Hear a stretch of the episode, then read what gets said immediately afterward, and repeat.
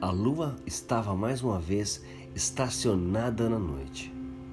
O tempo nunca acompanha, passa direto, quase reto, sem curva. E a lua fica de lá, só observando, às vezes sorrindo, vezes cochilando. E o tempo feito um doido passando. De longe, com os olhos de mãe, ela faz suas orações, para que tudo fique bem. A lua sabe que de dia o tempo tem o sol para iluminar os caminhos. Na noite escura, sem ela, o tempo se perderia e pararia de correr. Não andaria sequer, morreria. Por isso a lua insiste no tempo e o ensinou a mudar de fase e também sobre as marés. A família completa.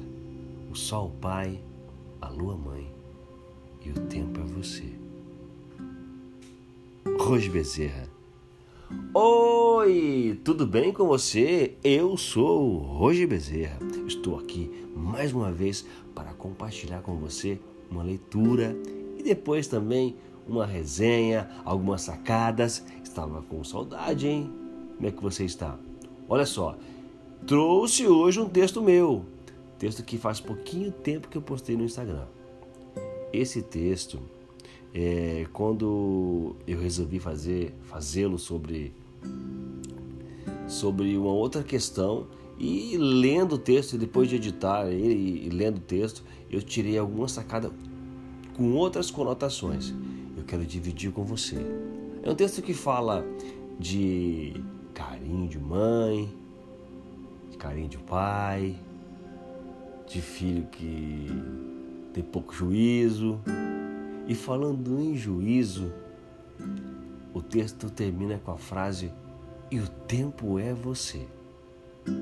Quando a gente se pega sem tempo, para você, o que isso quer dizer? Porque para mim, eu já tenho o que eu quero dividir com você aqui hoje. Pensa um pouquinho. Porque para mim, quando falta tempo, quer dizer que eu não estou fazendo o exercício de me observar. O exercício de me acarinhar, de me tratar bem, de me olhar com outros olhos. Porque se está faltando tempo e o tempo sou eu, ou o tempo é você, quer dizer que eu não estou cuidando muito bem desse tempo. E esse tempo eu provavelmente esteja desperdiçando ele com outras coisas. Essa é a primeira sacada. Outra sacada é: eu posso mudar. Está nas minhas mãos, está nas minhas mãos o tempo. O tempo, o meu tempo não pertence a outra pessoa, pertence exclusivamente a mim. Exclusivamente o seu tempo pertence a você. Então, quando você começa a agregar coisas positivas no seu tempo, você começa a gerar valor para você mesma, para você mesmo. Então, quando você Quando você começa a evoluir seu lado espiritual, seu lado emocional, seu lado intelectual, essas inteligências que são muito, muito poderosas, você começa a ter tempo, porque você começa a olhar para você da forma que precisamos nos olhar, né? Com carinho e com atenção.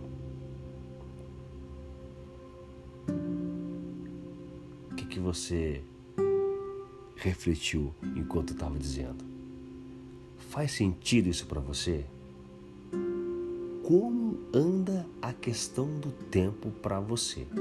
Porque se o tempo é você, se o tempo sou eu, se tá faltando tempo, se nunca tem tempo para nada, então é hora de voltar um pouco os olhos para dentro de si mesmo, de si mesma, e fazer que esse tempo tenha mais qualidade e gere valor para você mesmo.